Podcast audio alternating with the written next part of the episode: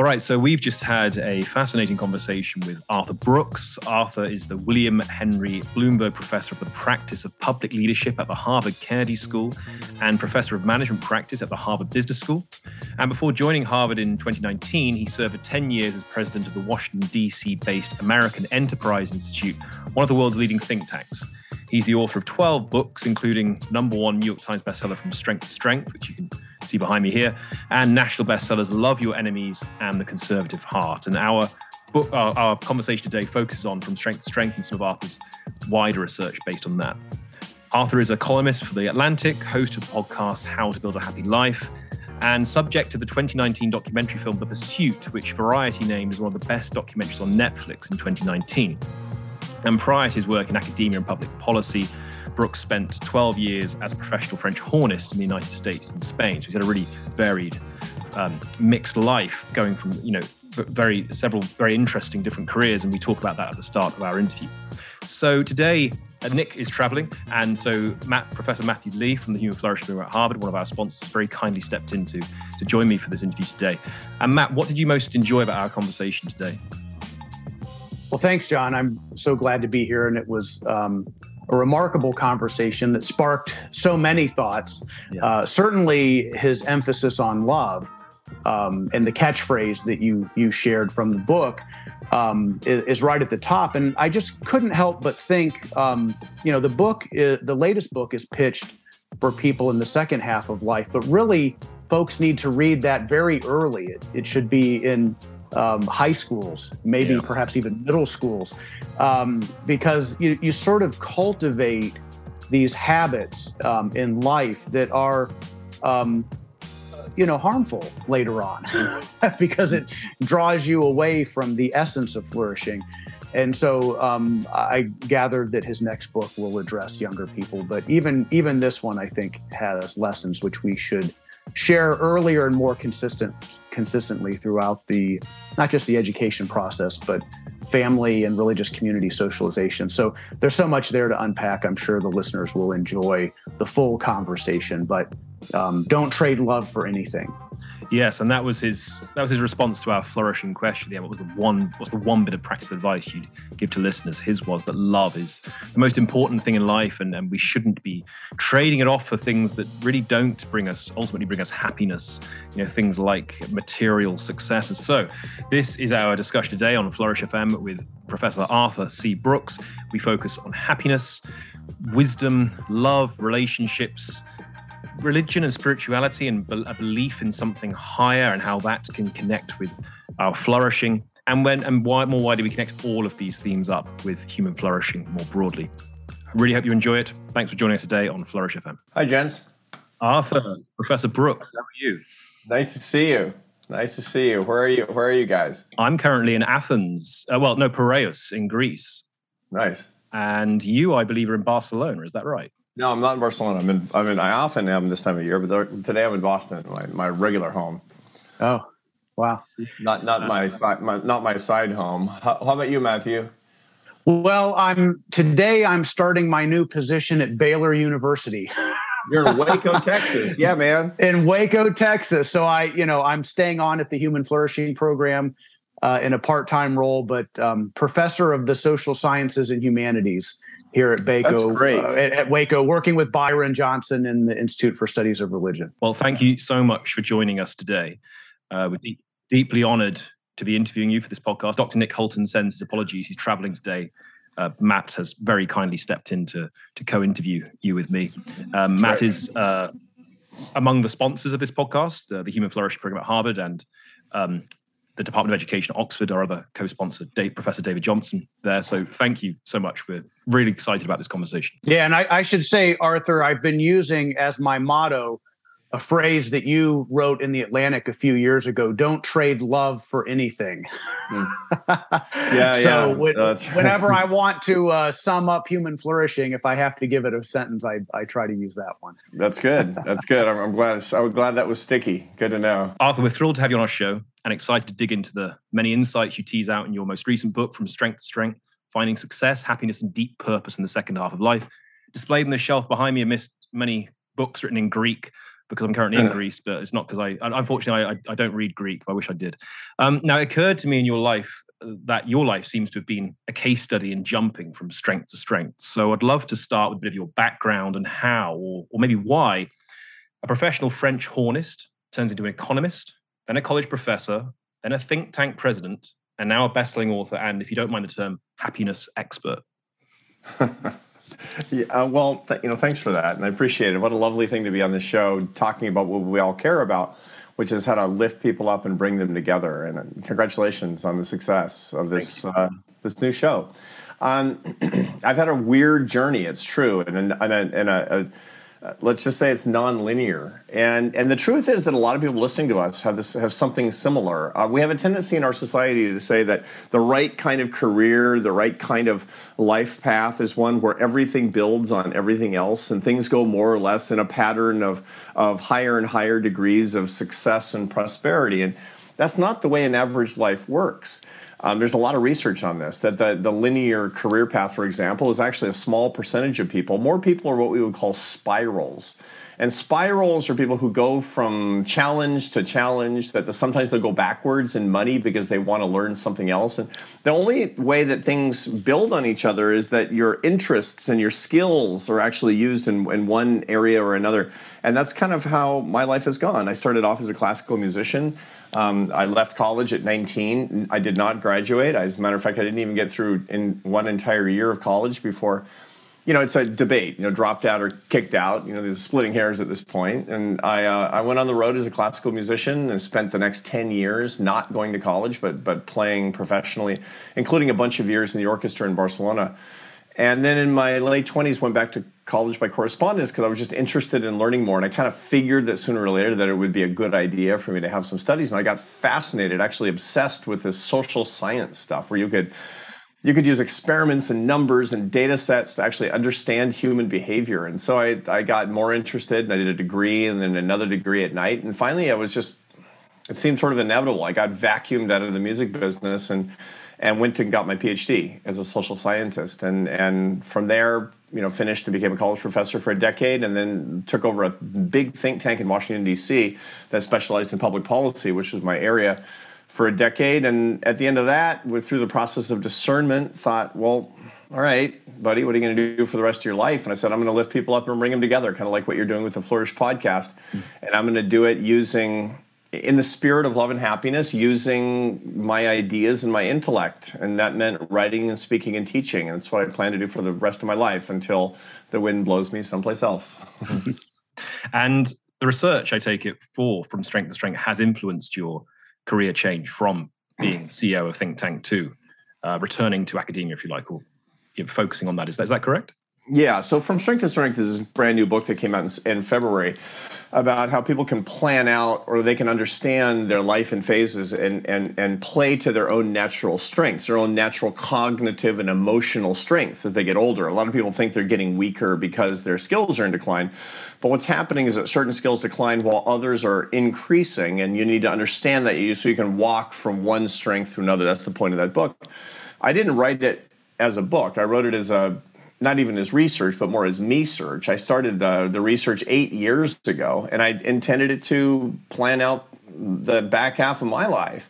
Mm-hmm. And, my wife found the research in a folder and kind of looked at my notes and said, you got to write this up. So I sent it to my agent, and sure enough, it turns out that a lot of people were concerned about the same thing. So that's kind of how that came about, but it's been a long time in the works. Awesome. So I'd love to dig into some of its core themes. And much of the content of From Strength to Strength directly connects to human flourishing. Now, at the end of the book, you write that moving from strength to strength in life requires learning a new set of life skills. And you summarize the book in these beautiful 7 words, which you say encapsulate all the lessons you've learned and now strive to live. Those 7 words are use things, love people, worship the divine. So could you elaborate on these 7 words to bring out how some of the book's core themes connect up with human flourishing?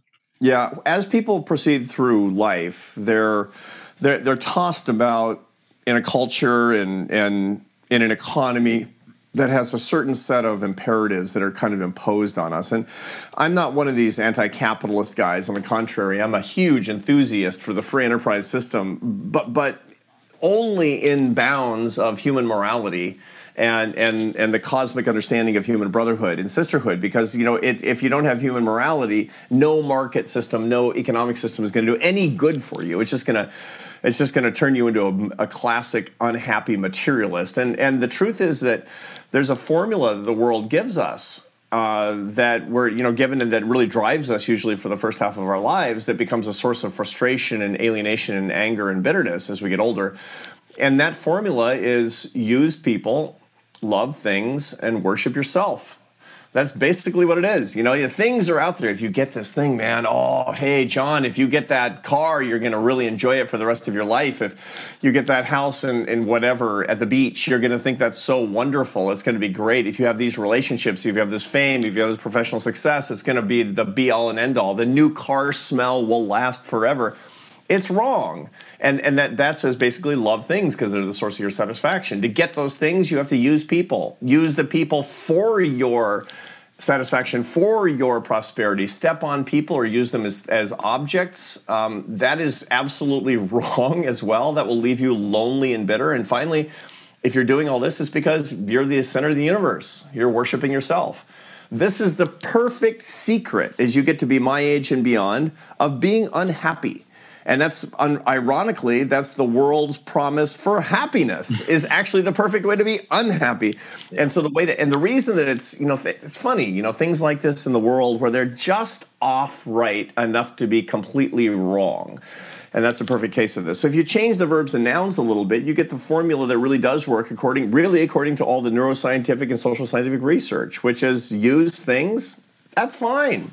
But these are not the intrinsic goal. Love people, because only people are worthy of love, and they can actually bring you the intrinsic and reliable satisfaction that you seek. And worship the divine, because your transcendental path is the only thing that will bring you the purpose and meaning that you seek. Now, maybe that's your religion, like me. I'm a traditionally religious person. Maybe it's your contemplative practice or your understanding of nature, whatever it happens to be. You need to worship that thing that's not used. Use things, love people, worship the divine. Of course, the devil's in the details, which is why, I have a 75,000-word book.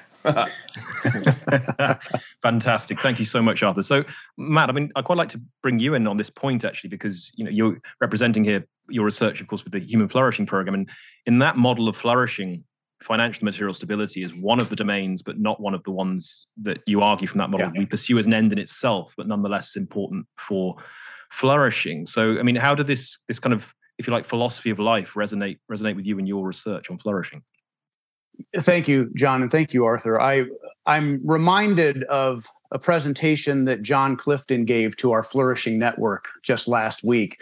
John is the CEO of Gallup, for those who don't know him, and he's got a book coming out called Blind Spot, and he provided a series of graphs that showed essentially material well-being going up over time, but deeper forms of thriving or flourishing going down, and that this would help account for various group-level disconnections like Brexit and other kinds of, where groups are polarized against other groups. And so his argument was that we need to have a fuller appraisal of well-being and not just GDP and conventional metrics that are measured to death, but include some of these other things that Gallup's been doing for years, and certainly our program would affirm. As you said, John, our framework suggests that we need to pay careful attention to financial and material stability. If you're in physical jeopardy, your ability to pursue some of the other domains of flourishing over time might also be jeopardized. So we don't ignore the material, but we don't turn it into an end in itself. So it's important to be part of the story for the search for flourishing, but should not dominate the story. And as I was sharing with Arthur right before we started recording, I love this phrase from one of his articles, don't trade love for anything. And, in that article in The Atlantic, Arthur, you talked about how quality of life is going up, but the deeper, more satisfying forms of happiness might be in jeopardy. And so the advice is don't trade love. And in fact, that's what we are sort of conditioned to do. So I think all of this is very much resonant with the work that we're doing at the Human Flourishing Program. And we've seen the results of this around the globe as we've done surveys with workers. And we find that sometimes the most financially precarious workers have the highest self-reported scores on all of the other domains of flourishing. And it's workers in the United States who have the highest level of financial material stability that often report some of the lowest scores for the other domains. So it's a very timely topic, and one that, we're not suggesting ignore financial material stability, but let's rightly order our desires. Mm. It's a good point, and it's the thing to think about with money is, what we find very clearly in the literature, and it's not in this particular book, it's actually, I'm working on it for my next book, which is that what money does is that it doesn't ever bring happiness, but it can eliminate the sources of unhappiness. This is the same thing that government policy can do. And so that's what one of the great big lies is, that's really one of these lies that's very close to the truth, which is why it makes it so insidious, is that it's true you can feel better if you're at a very low economic level or you lack basic services to get them. But that's because it's eliminating your unhappiness, which, by the way, is being processed in the different hemisphere of the prefrontal cortex than the happy cognitions. That's so incredibly important for us to figure out.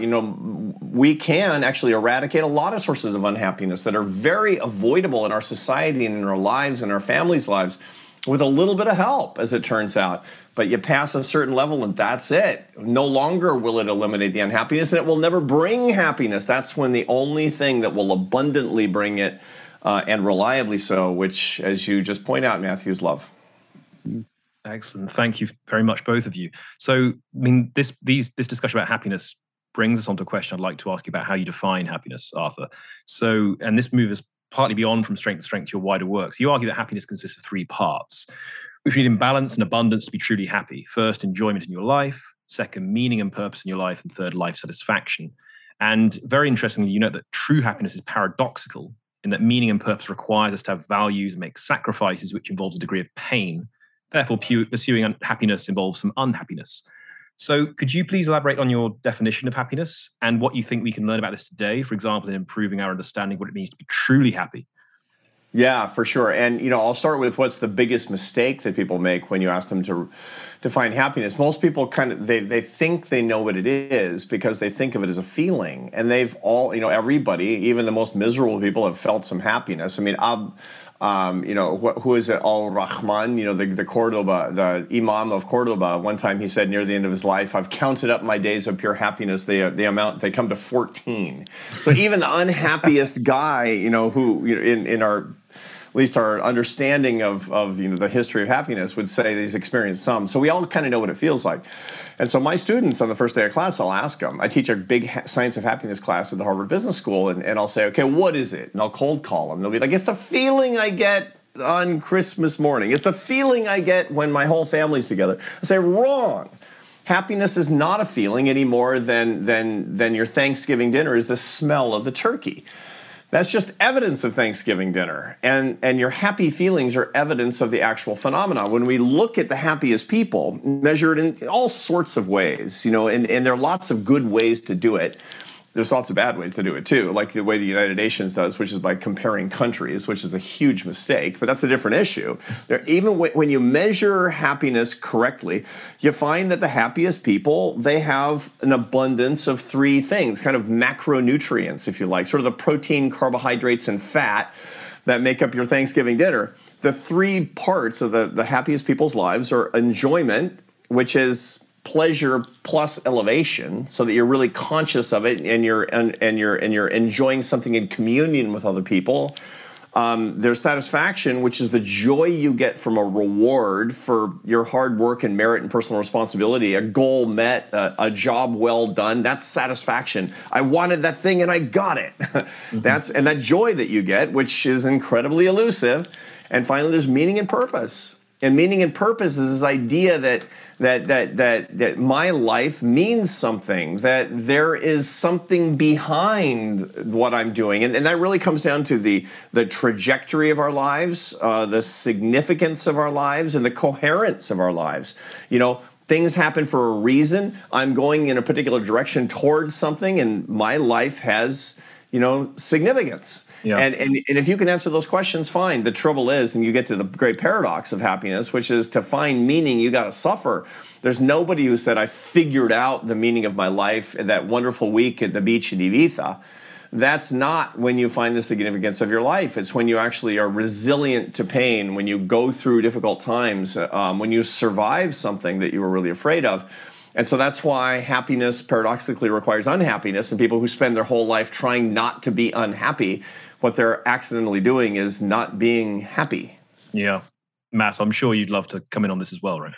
Yeah, thank you. So, Arthur, I get this question all the time because I say similar things about the centrality of meaning, even as it invites suffering to our deeper flourishing. And people will say, well, but doesn't the meaning have to be true in some objective sense? Like, is it enough for me to believe that I'm president of the universe and that and I derive meaning from that and I live my life under that delusion, and I suffer all the time because people push back against that assertion that I'm the president of the universe. And so how do we balance our subjective understandings of meaning with something, because you keep alluding to something larger than the self?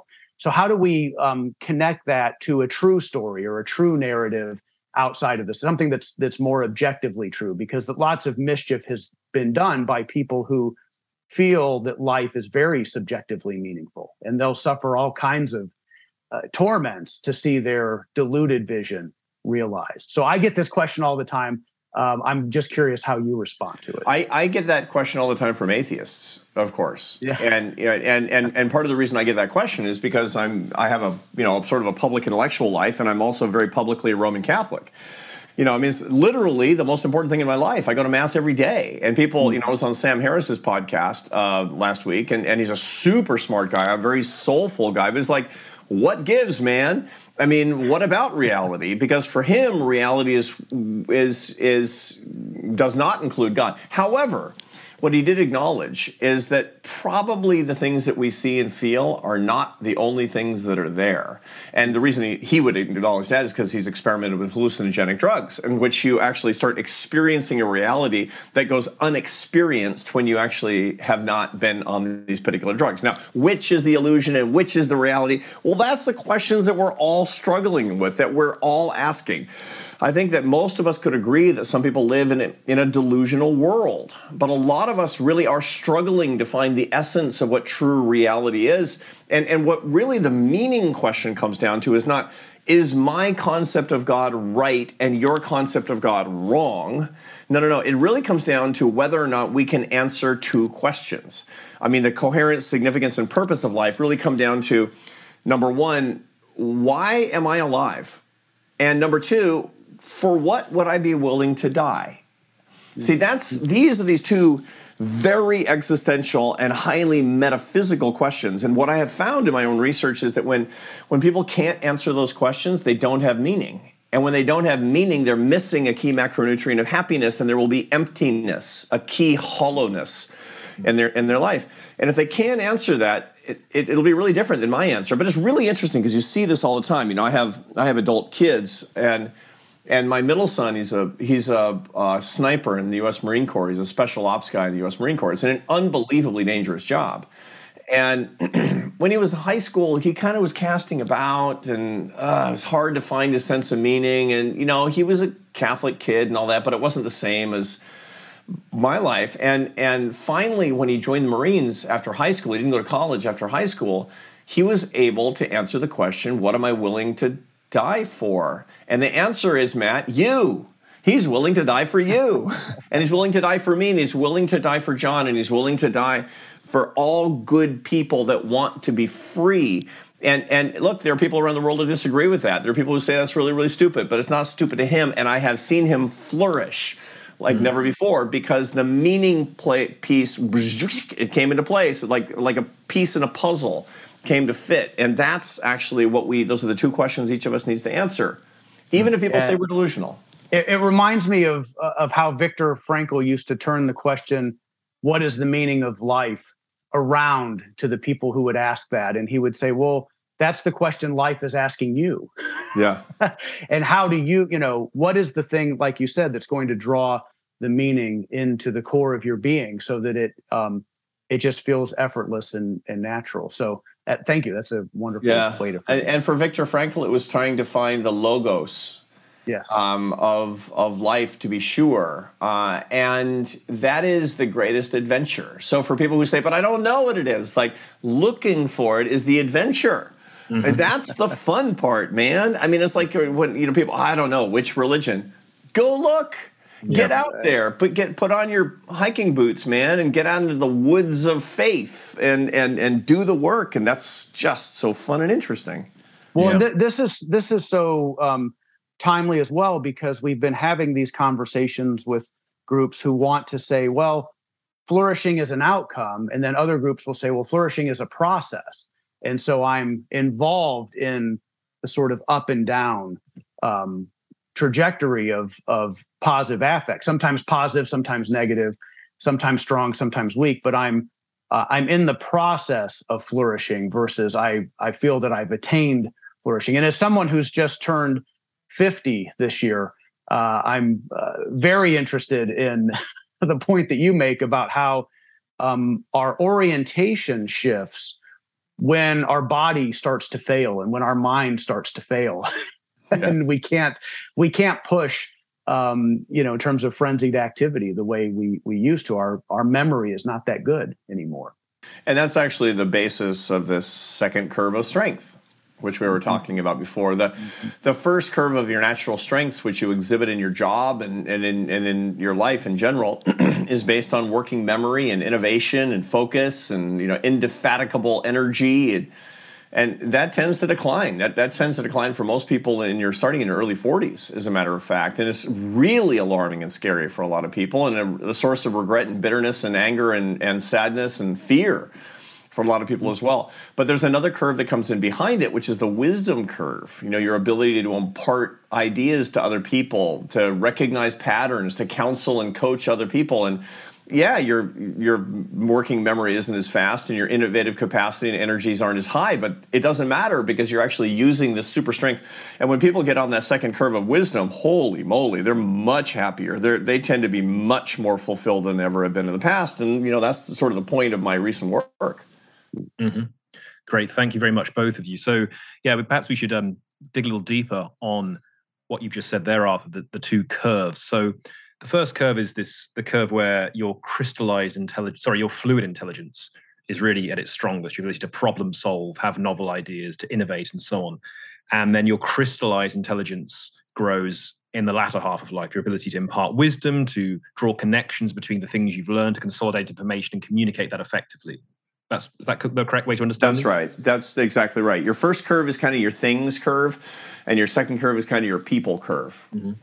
So, which is very important that you develop your people when you're on your second curve. And that's all the things that we're talking about with Matt, that happiness is love. Absolutely. Well, I want to dig deep on relationships one moment. Let me just ask you a question that I think, a key question many listeners will likely wonder. You mentioned there that it's in roughly your early 40s that the second curve begins. And I think a question many listeners will wonder is, when should we start preparing? And you write in your book, the longer you leave it, the further down your fluid intelligence curve will drag you, and the harder the jump will be. So should we start preparing as early as possible from quite early in our lives? We should start thinking, and people that are listening to us right now or watching us right now, they should be thinking in their 20s and 30s, what would be the version of what I love and what I do that's more crystallized than fluid? Fluid is that first curve, and that 10,000 hours or 20,000 hours or whatever, that Malcolm Gladwell kind of stuff about how to get better and better and better. That's really all about that first curve, and the world tells you that you're going to get on it and stay high and get better and it's going to be great, and then at some point you're weirdly just mysteriously going to become satisfied. Mm-hmm. Which of course is a pure fiction. Yeah. That's the snake oil sales job that we're getting from the world, because and again, it's actually, when I say the world, it's not like there's some marketing guy on Madison Avenue that's some evil genius rubbing his hands together and No, it's Mother Nature. It's the limbic system of our brains that are basically, that's wired into us to accumulate money, power, fame, prestige, admiration of other people, because Mother Nature does not care if we're happy. Mother Nature wants us to pass on our genes and making us incredibly fit. In the mating pool, the way that we do that is by accumulating all the rewards of our fluid intelligence. That's the reason that we have this fluid intelligence curve, and it happens early in life when we're in good reproductive age, and we have this urge, and we actually think somehow that we'll be happy if we do it. It's just this. It's basically a conspiracy of Mother Nature, of the limbic system of your brain, distributed across digital channels in the modern economy, to fool you into chasing that thing all the way down the curve, down the rabbit hole, and all the way down to the basement where you're saying, what happened, man? What happened to my life? And you are responsible for understanding that, seeing through it, and putting together a strategy. So when you're in your 20s and 30s and you are going up that curve, recognize it's very important, that knowledge is power, to know that I'm actually not going to be satisfied, notwithstanding what the limbic system of my brain is telling me. And furthermore, the skills that I'm attaining and I'm getting better at clearly are not going to be here forever. What will come next? You know, and that doesn't mean you have to change careers 1,000 times like me. That's crazy. That's not a normal thing to do, nor do I even recommend it. You can do a lot of different things. You can go from startup entrepreneur to venture capitalist. You can go from star litigator to managing partner of the firm. You can go from scientific researcher to master teacher. These are all, you know, all of the examples I just gave are going from one part of one industry to another part of the industry, but be ready. Yeah.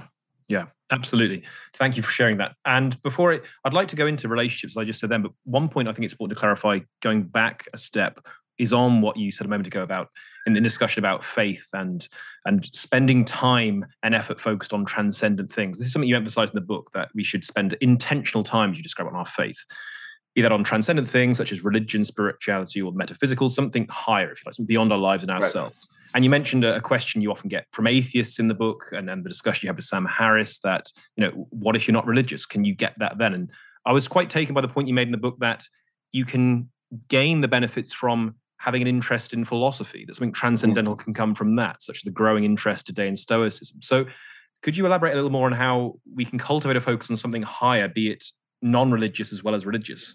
Yeah, I'm persuaded that Sam Harris has every bit as much happiness from the transcendental that I have as a Christian. Now, that's not to adjudicate the answer to the question, who's right, Sam or Arthur?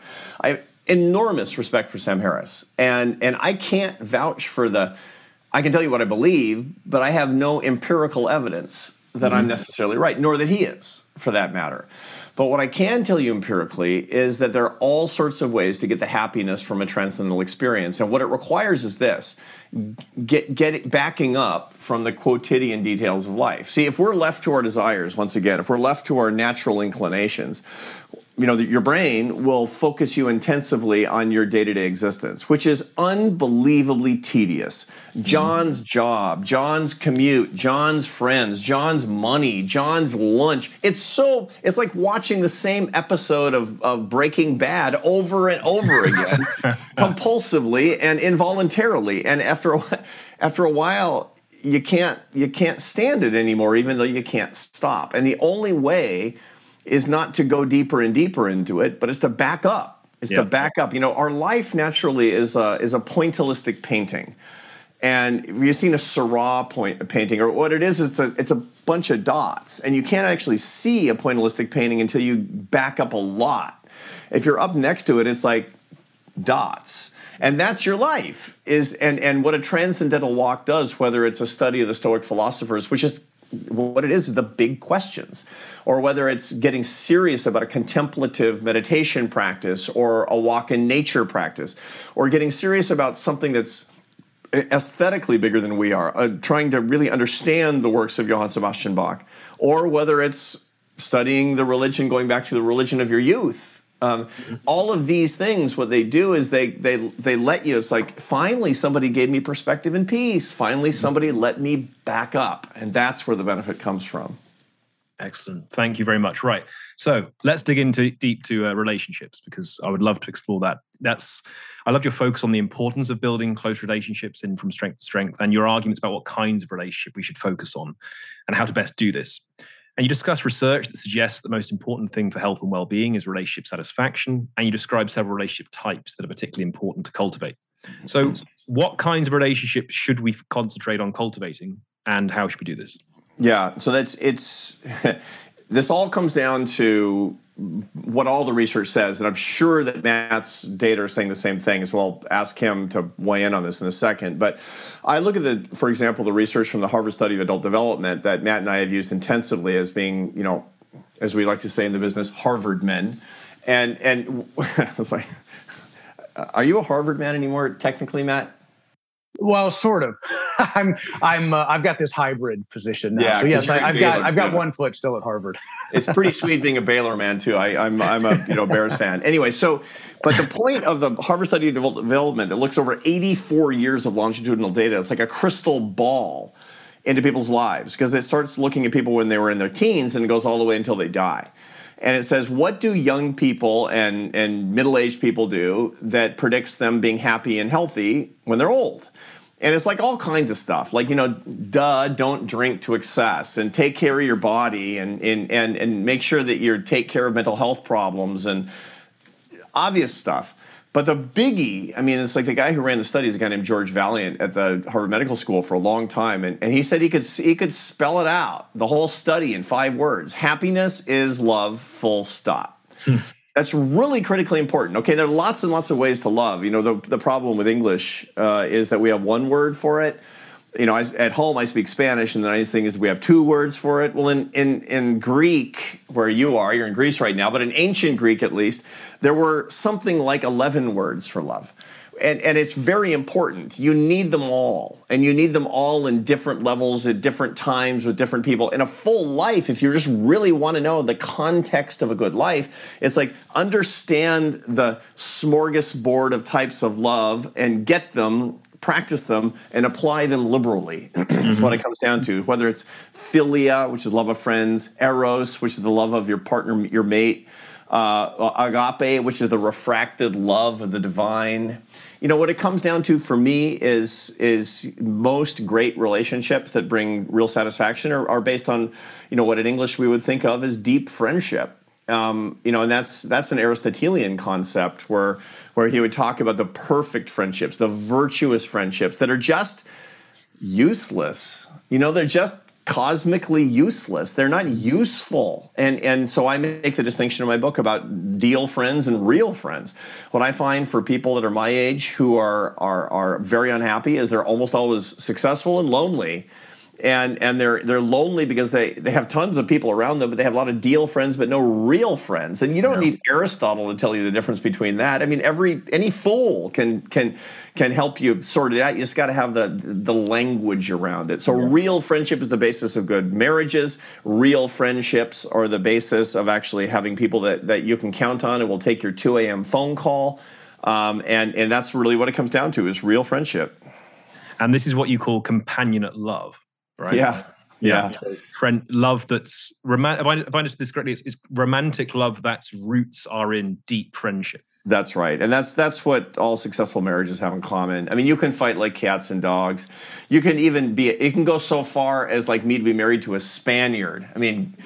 Good luck to you is all I can say. But if it's companionate, it's based on deep friendship, you can be daggers drawn for 60 years. Yeah. That's really the basis of what the relationship is all about. You find that failed marriages, they start off with very passionate love, and by the 5th year, you don't have this deep friendship of companionate love, and that's actually why they fail, because they have a hollowness to the relationship. Matt, you got to weigh in on this, because I know you've thought about this a lot. Yeah, Matt's an excellent writer on love and has a huge interest in love and connection with Flourish. Well, Matt, please do.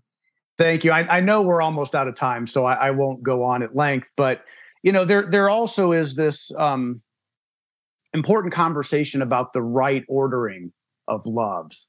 And so it's all of the expressions of love and types of love can be very healthy. But, C.S. Lewis years ago wrote this book on the four loves. And he said that the problem with some of the lower forms of love is they tend to go bad on us.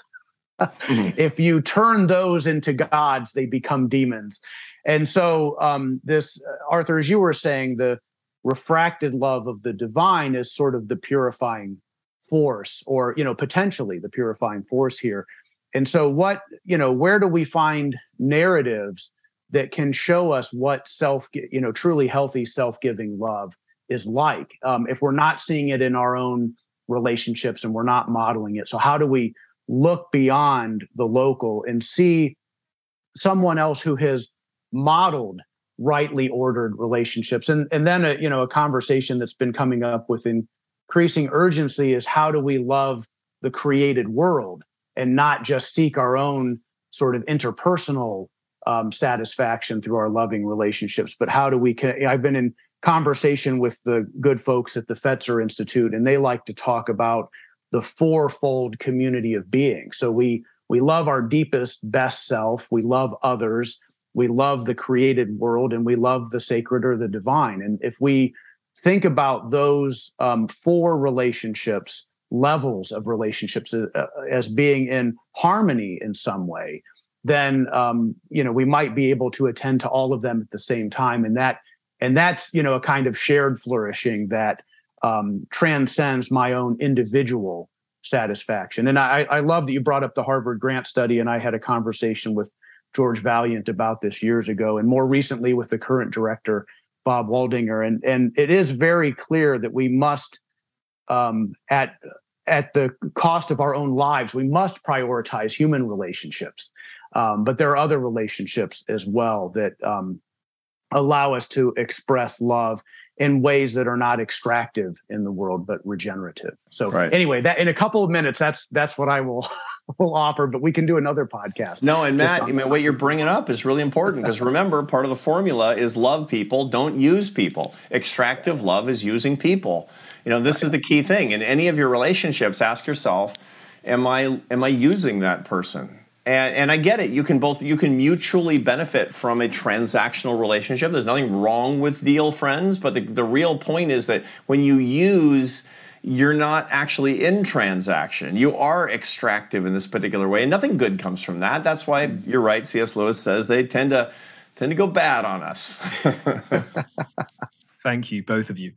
So for our final question today, Arthur, there are many important points of practical advice in your book, several of which directly connect to human flourishing. So to pick a few more examples, in addition to all those you've outlined today, we should focus on cultivating our crystallized intelligence in the latter half of life. We should schedule meditation, prayer, reading, and spiritual practice every day. We should go on gratitude walks where we focus on the positive events in our lives while walking. And the advice you received from the Indian guru Acharya to know yourself by going within. Connectedly, we like to ask our interviewees the flourishing question. If you had to take all your knowledge and wisdom and pick out one thing for our listeners to do to help themselves flourish, what would it be? Yeah, it's. I'm afraid that there's been a spoiler already, because we've already given the formula in this, which is it's going to have to come down to love. And so I would recommend that everybody take an inventory of the relationships in their lives, and to make sure that there are sufficient real relationships, that really there are real friends as opposed to deal friends, including in the people who are closest to you, including people in your family, if they could fall into that particular category. There are differences, of course, in your marriage and your friends, or your adult children and your friends, however it happens to work. But that's the key thing. Your happiness is love. Do you have enough love in your life, real love? If you don't, it's time to get after that. You will not get love from your car. You will not get love from a boat. I could go on and on. You will not get love from a bigger paycheck. You will only get love from the other humans. And many of us would recognize that love actually comes from a refraction from the divine love, which comes from above. You got to figure that one out for yourself as well. So make sure that your love relationships are on point. There is no other way. Fantastic. Thank you so much, Arthur. That's a wonderful way to finish this fascinating and extremely rewarding conversation. I've learned a huge amount. I hope our listeners have enjoyed this. I have no doubt they have. Thank you, Matt, for joining us today to interview Arthur with me. Thank you. I'm very much looking forward to your next book, Arthur.